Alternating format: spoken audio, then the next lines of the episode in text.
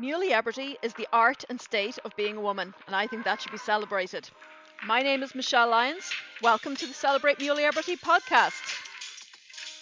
Just a reminder this podcast is for information only and not a substitute for consulting a healthcare professional. Hope you enjoy the show.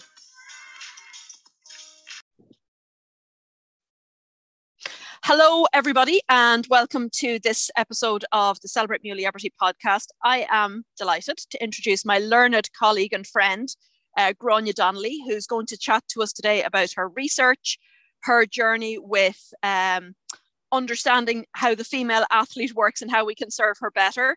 Uh, we're going to talk about diastasis. We're going to talk about her recent adventures at the Female Athlete Conference and about her PhD journey, which we're all very excited about as well.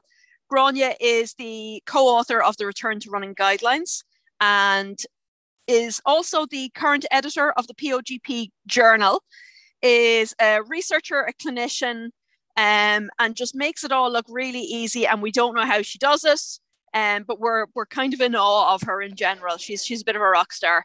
Uh, Grainne, thanks a million for coming on, and welcome to the podcast.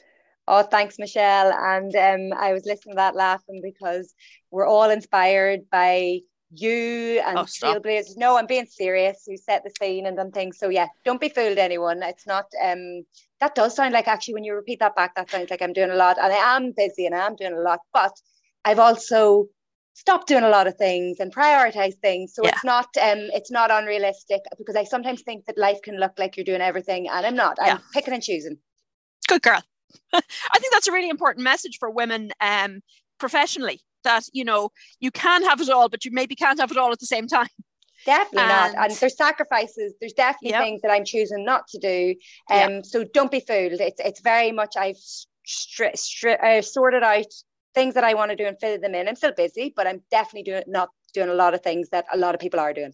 Okay, so I, th- I think you're you're kind of like this swan, and looks like you're effortlessly gliding across the lake, but underneath the little feet are paddling away. Definitely, that is me. That's a good that that's a good analogy. Yeah. Very good.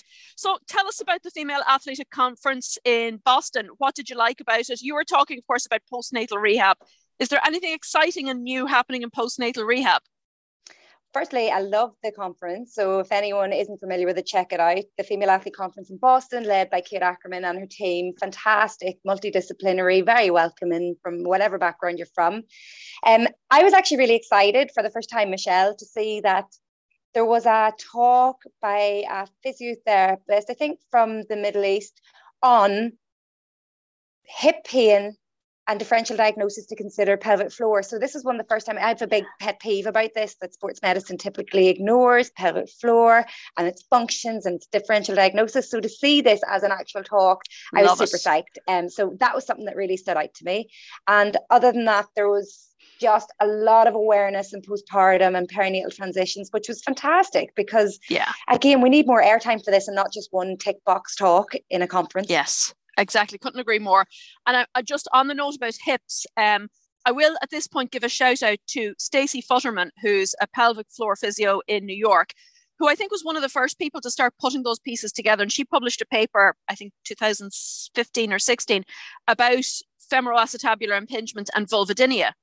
Um. And of course, you know, like I, that for me kind of was really, you know, just I suppose an insight into how we can marry um, MSK and ortho with pelvic health, you know, and we can't just look at parts, body parts in isolation. It all goes together, and especially with the pelvic floor and the hip, you know, they're so close together. How could one not affect the other?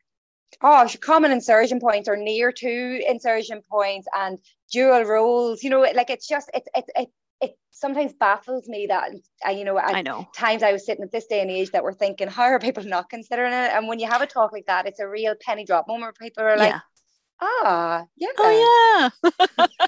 But you know what? Uh, you know i'm going to say that i think sometimes as pelvic floor physios we can be a little bit guilty of that as well. We can be very vagina centric um, 100% agree. and you know and i think as well then there's some really nice research isn't there looking at the role of the deep hip rotators um, at menopause. When we start to lose some of that striated urethral sphincter and we have muscles like obturator internus that we know if we strengthen the hip rotators and abductors and extensors, they can be really helpful. So I think that's that's an emerging. Maybe for your second PhD, you could have a look at oh, that. Yeah, just when yeah. I've got loads of free time, Michelle. Yeah, yeah, I, know, I think yeah, I you're right. Yeah, you're right. Yeah, yeah. maybe look, you I, could do it. yeah, no. Moving on. Um, I would love to bring your thoughts about diastasis into the mix here as well, because a couple of years ago, I heard you talk about your PPP, RRR, double LD, um, just your, your framework for talking about diastasis. And I think it's brilliant because for me, it just ticks all the boxes. It's a very, you know, it's very much that biopsychosocial lens of looking at diastasis and decatastrophizing um, a lot of the fears that I think both women's health professionals and also the women who have diastasis maybe have about it. So the, the, the stage is yours, Grainne. Tell us all about your thoughts on diastasis. Thanks, Michelle. And this is a topic I'm hugely passionate about and one that I'm dabbling in bits of research with as well. Um, and it's funny, I remember that um, for anyone listening, Michelle was actually, it was one of my first public speaking gigs and Michelle happened to be in Northern Ireland and I asked her for the opportunity to present or practice in front of her for feedback and thoughts and she very kindly mentored me in that and it was fantastic and I will forever be indebted to you because I appreciated your Can advice. I just say I had I had very little to do oh. because you're you're as I said, you're I love the way your mind works. Um, it's so logical and insightful, but immediately clinically applicable and that's what that's what i see coming through with all of your work doing it's stuff that you can take into clinic the next day so i'm going to throw that right back at you and say you know what yeah brilliant well thank you. We can both be we can both thank each other. Brilliant. okay, let's but, we're both bask in it. But um yes yeah, so that's one of my things. I really like clinical reasoning and um instigating or trying to to provoke clinical reasoning in myself and in other health and fitness professionals. And sometimes I think that as health professionals, we can become a little bit prescriptive where we just do what we were told to do or what we've seen someone else do. And I'm like, where where's the thinking and logical reasoning for that person in front of you? And it's as you say, it has to be individualized. And that uh, triple P double RLD framework that I put together was really a clinical reasoning tool. So it's not a protocol, it's not a proforma that's a one size fits all. It's how you can um, think about different aspects of the person in front of you and bring it all together to inform your decision making. And it basically goes through different biopsychosocial factors. And the first one I start off with is person. And I think that's the most important. So, who is that in mm-hmm. front of you? What's their background? What do they want out of this session? Or what's their hopes with diastasis? Are they having realistic expectations? But we go through a lot of things from everything to loading to considering um, posture, which is always a controversial one. But I always think that what elements of posture are relevant? What does the research support? And how can we bring that into the equation? And also is considering things like it finishes with a D, which I might actually ask you, if you have any suggestions for a less um, maybe less fear inducing name because I when I created I called D at the end defect and I do mean because mm. I think you can have hernias, I think you can have skin changes, but I don't like the negativity in the name either. And it's so anyway, if mm. anyone has any nice suggestions for how I can change the D at the end, I'm I'm open to it. But really with diastasis, I think we need to move beyond the gap. I think that's been clear anytime we've discussed Michelle. It's not just about interrecti distance, it's not just about that midline. It's about the entire abdominal wall and the person attached to it. um, and hopefully if we get through the validation process, I'm working with a Spanish team of researchers and we're validating a survey we developed, patient report outcome measure that we developed for diastasis or diastasis that will capture the biopsychosocial elements of it.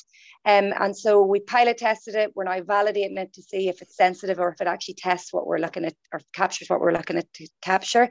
And if it is sensitive and shows or proves to be validated, it'll be a really useful tool for clinical practice and it'll be something that one puts diastasis on the radar of the medical um, and public health systems because sometimes I think mm. it's very much overlooked and considered just to be yeah. cosmetic. Um, so I think it'll really start to bring in those biopsychosocial implications of it.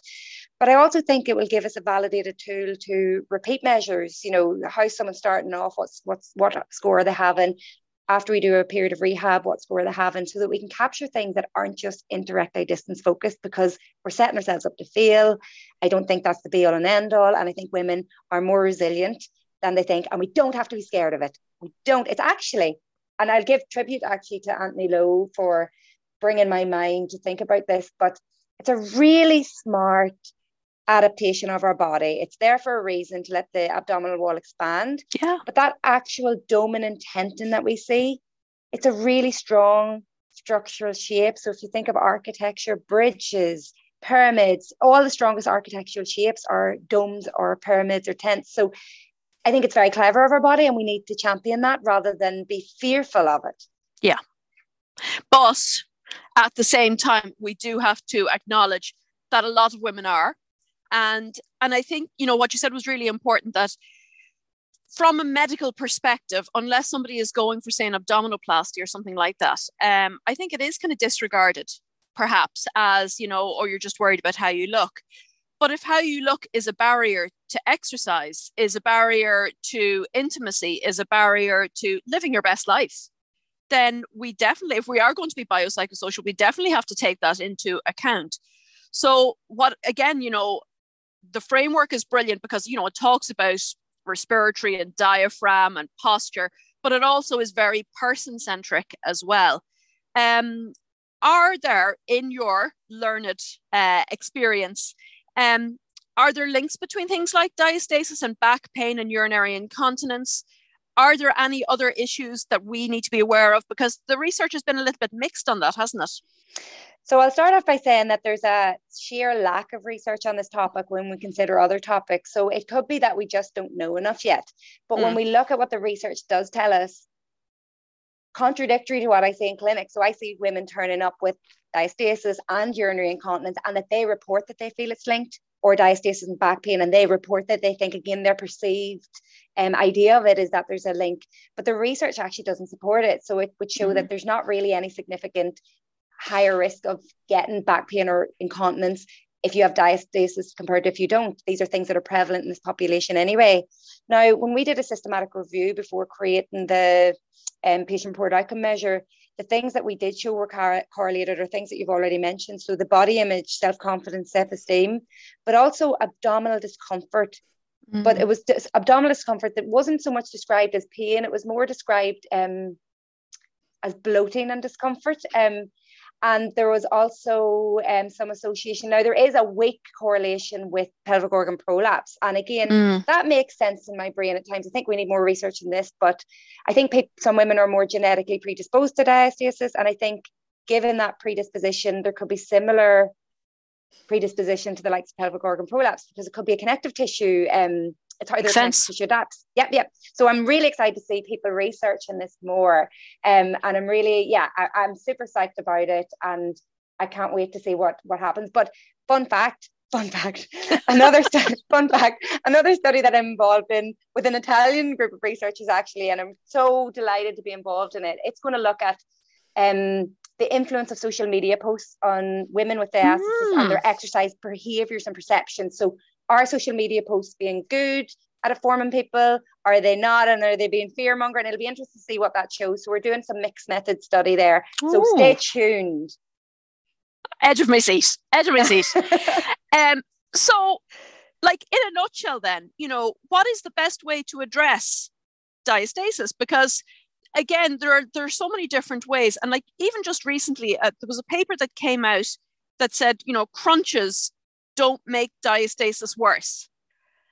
And I'm like, going, okay, well, that's great, but, you know, what can we do? Like, what are maybe some of the missing pieces, do you think, in how we're looking at diastasis um, and helping helping people live with it, but hopefully maybe even improve the situation if it is distressing for them?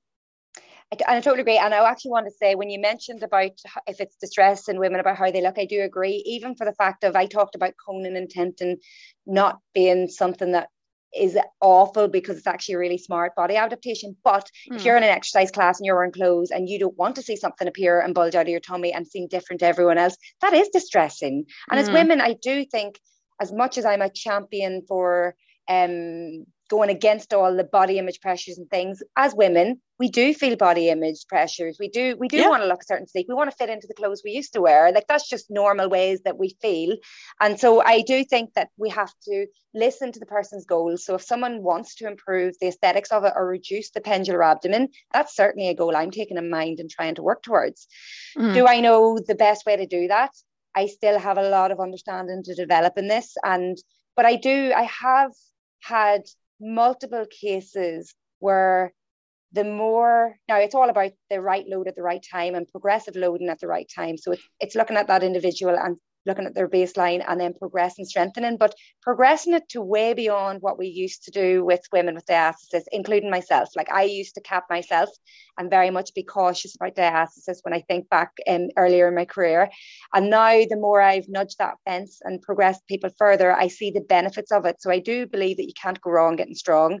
Um, I know a lot of people say that, and I think that it's a, a very, very catchy line, but it's true because strength and conditioning serves us in many ways, but I do think that it is one of the things that will lead to tissue adaptation if there are changes to be made. Um, and that mm. makes sense. We know that if we load connective tissue, it if we stress it enough, it will lay down collagen. Um, and so I guess that's the, the goal. My other thoughts and where my brain really hopes that more research comes out in is looking beyond the midline. I do think that it's the entire abdominal wall that experiences stretch. And I do think that even the lateral borders of the rectus muscle, the semilunaris, I do see women when I'm scanning them. Now you don't feel a gap there, you don't um, feel it in the same way as you feel midline separation. But with imaging, you can see asymmetric widening at the linea semilunaris. You can see uh, symmetrical widening. But so I do think that there's given those elements too, and I think that helps me understand better why I may have two women coming in with uh, three or four centimeter midline separation, but they both have very different appearances in their tummy. One can be, you know, could maybe mask, you know, or you wouldn't know they have diastasis under clothes. The other one has a very pendular abdomen. And I do think what's happening at those two lateral borders gives more give and widening for that pendular abdomen. So I think it's a research area that we need to look into. That's fascinating, isn't it? And it kind of brings back into play then the the kind of some of the ors from your um from your framework, like looking at respiration and diaphragm and rib cage mo- mobility and, mo- you know, just really bringing that in. I want to just circle back because when you were talking about your um, your research, and I don't remember it was the Italian group or the Spanish group, but you were talking about how that sense of bloating. And I think as well, nutrition is really important as well because we know that women, you know, twice as many women as men experience IBS. And we know, of course, like the gut brain axis, and if there's emotional dysregulation, that's going to have an effect on bowel function as well. So I think like it's it's a complete rabbit hole that you can go down, isn't it? You know, in terms of of exploring different avenues to help people. I totally agree. And I love that. And I'm not as nutritionally informed as you are, Michelle, but it's certainly a huge consideration of mine. And I do think that, again, like you've touched on, the stress element that exists with this, the, the concern and the anxiety that mm. surrounds it and how that has an impact on the gut and how that then has an impact on the appearance of the abdomen. Like there's just so many steps and that's why we can't just be interrecti distance focused. We have to look at that person and we have to help them understand how all these other elements may be part of the picture. So addressing one of them isn't going to be the answer but it's this idea of collectively looking at different elements and hopefully they all come together. And I see that that's the way I practice no matter if I'm seeing someone with diastasis or pelvic organ prolapse or incontinence. It's it's this idea of what are all the factors that might be contributing mm-hmm. to this. How do we contri- you know, how do we reduce those down so that we're starting to narrow in on what's the lingering problem? Um, and once you start to educate women in a way that they understand and that's meaningful to them, they get it. Yeah. Um, whereas I think if we don't explain that to them, it can seem a bit airy fairy and that we're looking at all these other things. But they love it and they're hungry for the information. And I think we have a duty to inform women Absolutely. to a degree that they should be informed to. Absolutely. And, and empower them then with that education so that they can make choices about what path they want to go down. And you know what, you know, to not be I've I've seen I've seen some very judgy comments um, you know, by people who do end up going for abdominoplasty, you know, um, and oh you know you should you should just accept it and you should just you know try physio. But honestly the the difference that can make to somebody's mental health and you know talking to i remember hearing eilish fitzgerald the, the plastic surgeon talking about this the difference that it can make to somebody's mental health but as well as that to back pain and to incontinence as well. You know we we really just have to meet people where they're at and do our best to help them um give them a menu of choices and let them pick from the buffet, you know, what way they want to go with their bodies and their lives. Totally agree. And it, that's the only place that there is uh, that that it does challenge my bias when I'm looking at the research is when we look at the surgical um, publications because there are cases where urinary mm-hmm. incontinence was almost immediately, you know, yeah, fixed. And you know, there is elements where you can challenge that and go, well, how much of that is belief perception, the relative rest period that follows that was actually helpful for all presenting conditions? We don't know, but we need more research. I had the honor of attending Eilish Fitzgerald's uh, surgery, surgical theatre, and um, seeing uh, one of my clients have an abdominoplasty, and that was a huge decision. And I do think that these surgeries can be life changing for people, um, yeah. and they shouldn't be in the same way as we have surgical pathways for orthopedic conditions, for gynae conditions. This is no different. And so, if conservative measures don't meet someone's needs, expectations, desires, wants for their goals, their life, they have every right to go on and access the help they need. 100%. Couldn't agree more. So, as well as you know all your research uh, internationally, um, you are also the editor of the POGP Journal. You are teaching coursework on not only on on pelvic health but also on ultrasound, on uh, ultrasound imaging. You just recently taught a webinar on research methodology.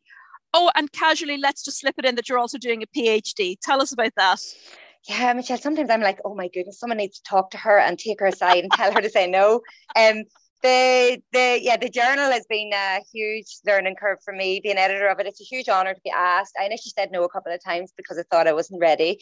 Um, but I I caved and I've said yes, and it's it's great. I love it. I'm really I I love looking at research. I love everything about it, and I love making sure research gets out there and gets translated. A lot of work.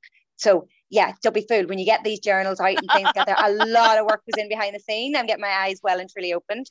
Um, but I'm also doing a PhD, and what I'm going to look at is the mechanical, perceptual, and um, physical changes or um, influence of adjuncts to pelvic floor rehab in postpartum women return to running. So the two adjuncts I'm choosing are education because we always say women need educated more but has anyone tested? Does that make a difference? So we need to look at that.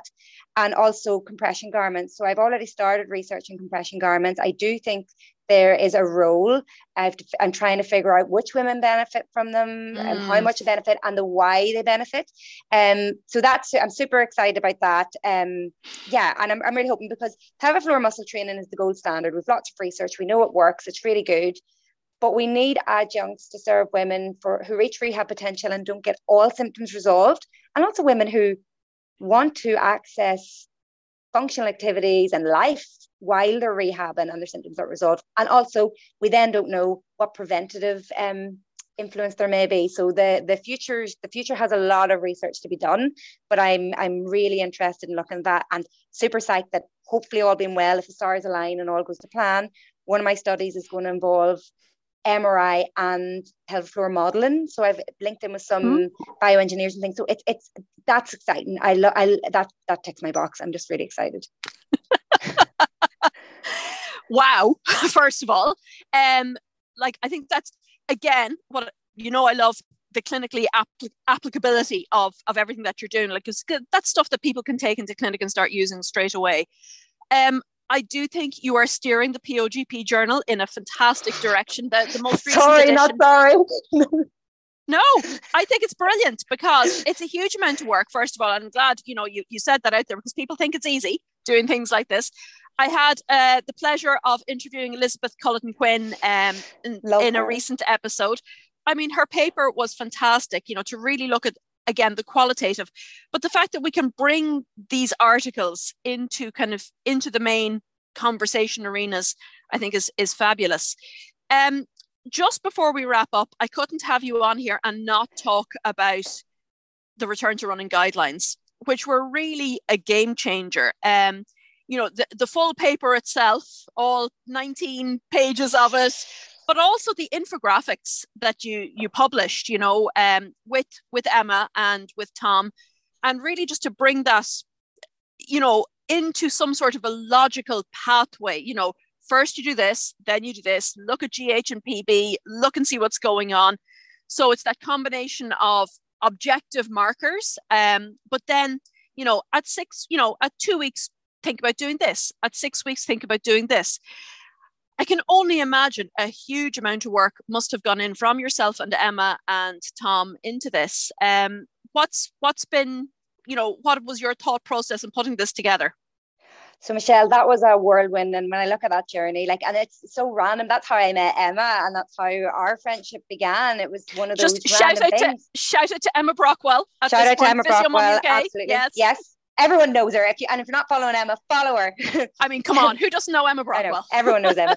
but um, we basically started it off. So it was Tom and I had a conversation, and then Emma had been in touch with Tom at different points and asking questions. So then we brought Emma on, and that's how we all connected it was starting off as a blog, like let's put a blog out there about how we need to wow. think about postpartum women. And then when we started looking at the research and realizing there's none in postpartum women, spoiler alert, um, we then started to delve wider and it's like how wide do you go because you're going into all the other research and it got bigger and bigger and bigger and we were like nearly like we can't just do a blog because it you know it, we we have more to say so we ended up with this big document that we put out as a white paper essentially and we probably, I, you know, uh, when we put it out, we thought maybe a few people would look at it, read it. We didn't think it would be received as well as it was received, and and that was very nerve wracking. I just want to be really clear about that. Before I remember the day we put it out, it was International Women's Day 2019. We purposely put out in that day, and I remember sitting with right to hit publish, and uh, you know really because because there's a vulnerability about putting work out that hadn't been mm-hmm. out there, and we're starting to look at things, but there isn't actually anything on this research. You know, we're extrapolating I was nervous. Um, but thankfully, they had been received really well and they've been used and they're a starting point. They're not the be all and end all. There's definitely more research to improve those. Um, and they're a clinical reasoning tool rather than a prescription or protocol that's stuck and rigid. So I, mm-hmm. I want to be clear about that because we had to put timelines and suggest the timelines out because that's what clinicians want. But not everyone will fit directly in that box. So don't that be afraid recipe. to vary out of it. Yeah. Yeah. Absolutely. Yeah. I, and I think that that's a really great point as well, you know, but it's it's great to have a starting point, like to have a recipe that then you can kind of riff on a little bit depending on the person in front of you. Um, I mean, it's really been, I, I feel like, you know, kind of talking to colleagues all over the world, it was really a game changer. It's very hard to believe that there wasn't any research about this before you, you put this out. I mean, is it, oh, wait a minute. Is it that hard to believe though, really? No, it is though, because I knew that internationally searching we couldn't find anything, but yeah. I kind of assumed that there must be something in other countries. I'm just not finding it. You know, my my my my ability to look for where they are is failing me. So when it went viral as such and nearly was being used, I was like, oh my gosh, there's actually nothing in all these countries because they're all now using like I, I yeah. that blew my mind. I was like, whoa. Um, and it shows that I also would like to give a shout out as I enter further and further into research. And, you know, research is a process and there's, you know, peer review publications are actually very hard to do. And I've got a new appreciation for the work that goes in. And when I'm reading papers now, I'm now like, less critical to go, why didn't they look at this or do that? Because I'm like, they probably weren't allowed, you know, or something blocked them some way. But yeah. um, what I would say is that white paper we put out into the public domain shows that there's a merit for that type of approach as well because they mm-hmm. definitely wouldn't have went as viral. They definitely wouldn't have been as accessible if we had put that into some sort of peer reviewed publication and they would have been reduced way down to a certain word count. So we need to look at our academic structures too. I do think that there's there's there's there's a gray area and i think yeah. that we need to be comfortable in that. Definitely. But i think again that's an area that you are actually bridging the gap in because you're coming from a very clinically applicable perspective. And now you're swimming in the research waters as well. So to be able to kind of wear the two hats at once, I think, you know, because a lot of a lot of the papers that we've referred to, you know, over the past say decade, have possibly been written by people who are not clinically active. And so with with all due respect, I think it does make a difference completely. And that's one of the biggest things I see. There's that missing part of the actual clinical aspect. And it was so interesting because I was doing data collection recently in Cardiff Met as part of my PhD. And it was just fascinating to see the you know the other research team were getting an insight into what we actually do as like what we actually do as our job and even just their understanding now of when they're reading papers has really improved because they get what the pelvic floor assessment's about. Yeah. And I think there's so there needs to be that cross working between academia, clinical practice. There needs to be each sector informing each other, and we need to serve women better and serve everyone better, but women, pro women. women especially uh, because you know like like to be fair women's health has been neglected you know in in the research but also just clinical awareness as well and you know kind of to to to wrap things up um kind of where we started looking at that intersection of orthopedic musculoskeletal athletes you know but everybody has a pelvic floor you know um and if we're looking at it though through a female centric lens you know like the influences of menstruation, the reproductive years, you know, um, obviously postnatal and menopause and beyond, we know that heart health is the biggest killer of women worldwide. And we know that exercise participation can reduce your risk of dying of a heart attack by about 30%. But also, you know, I, I keep coming back to that research by by Dakic, you know, that pelvic health is a barrier for one in two women from participating in exercise and that's why i think what you're doing is is so important because we want to have women active and healthy and happy and enjoying their life so it's not just about the length of your life but actually the quality of your life as well not to be worrying about leaking or prolapse or diastasis because there's so much that we can do to help women live well you know? And i think it's just it's really important that we just bring it into daylight and and to have these conversations so that people do realize there's help out there. Oh i love that. And i do think it's so important. I totally agree with everything you said. And i, I think that you michelle we have to turn the lens back on you a bit because the work that you do no i'm being serious and the all the things that you raise and the reach that you have and the way you explain things. I actually love the way you explain things is in a really meaningful easy to understand way because you make something really complicated and i'm like oh i can understand that now. Couldn't understand it then but now when i was reading now i was like ah. So i really yeah. really appreciate all you do and i appreciate your collaboration and your championing of other women because I think that's sometimes rare in our world and I really love it. And um, yeah, you're you're, you're very you're, kind. You're you're a rock star. No, you are. so, Grainne, where can people find out more about uh, what you're doing and follow you on social media and about your podcast at your cervix, which I've had the pleasure of being on? Oh yeah, I love at your cervix. Um, so at your cervix the podcast, you can find us on Instagram if you just search at your cervix. Um, you can find me. My website is www.abssolut.physio, and I'm on socials at abssolut.physio. Um, so yeah, find me anywhere. I'm happy for anyone to contact, email me, whatever. Um, have a nosy at some of the content, and if you've any questions, get in touch. Um, but yeah, look at there's a really cool, badass group of health and fitness professionals all of us looking to really elevate our understanding of women's health and support women. So follow everyone and join the community. Speak up. And yeah, I think that's it. Sometimes, you know what, I, I do feel like sometimes we are off in our little huddles talking amongst ourselves. And it's to kind of bring bring things into daylight and just shine a light on them and and normalize the conversation around pelvic health as well because you know the numbers as they are are not good and we can do better. And the, the first way that we start is, as you said, with with education and conversation. So, Grainne, thanks so much for all your knowledge, for all that you're doing for women's health, both at a professional level, but also at, at, at a normal person level as well. Um, because I think, I, I really do think, you know, not blowing smoke, but I do think what you're doing will will literally change the direction that we're going in professionally. And um, we're all very grateful for you. Oh, thank you so much. I really, I really appreciate that. But I'm also totally cringed and embarrassed. Thank you. Excellent. My work here is done. All right, everybody. Thanks a million for listening, and I will catch you on the next episode. Bye for now.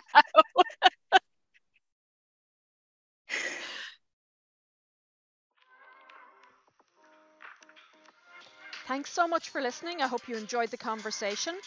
If you prefer to watch, all the videos of the interviews will be uploaded onto YouTube. If you'd like to learn more, there's a full suite of online courses on women's health, including courses on female pelvic pain rehab, female hormonal health, oncology rehab, and more. And don't forget to follow me on Instagram, Michelle Lyons underscore Muliebrity for special offers and announcements. Until the next time, celebrate Muliebrity Thanks for listening. Bye for now.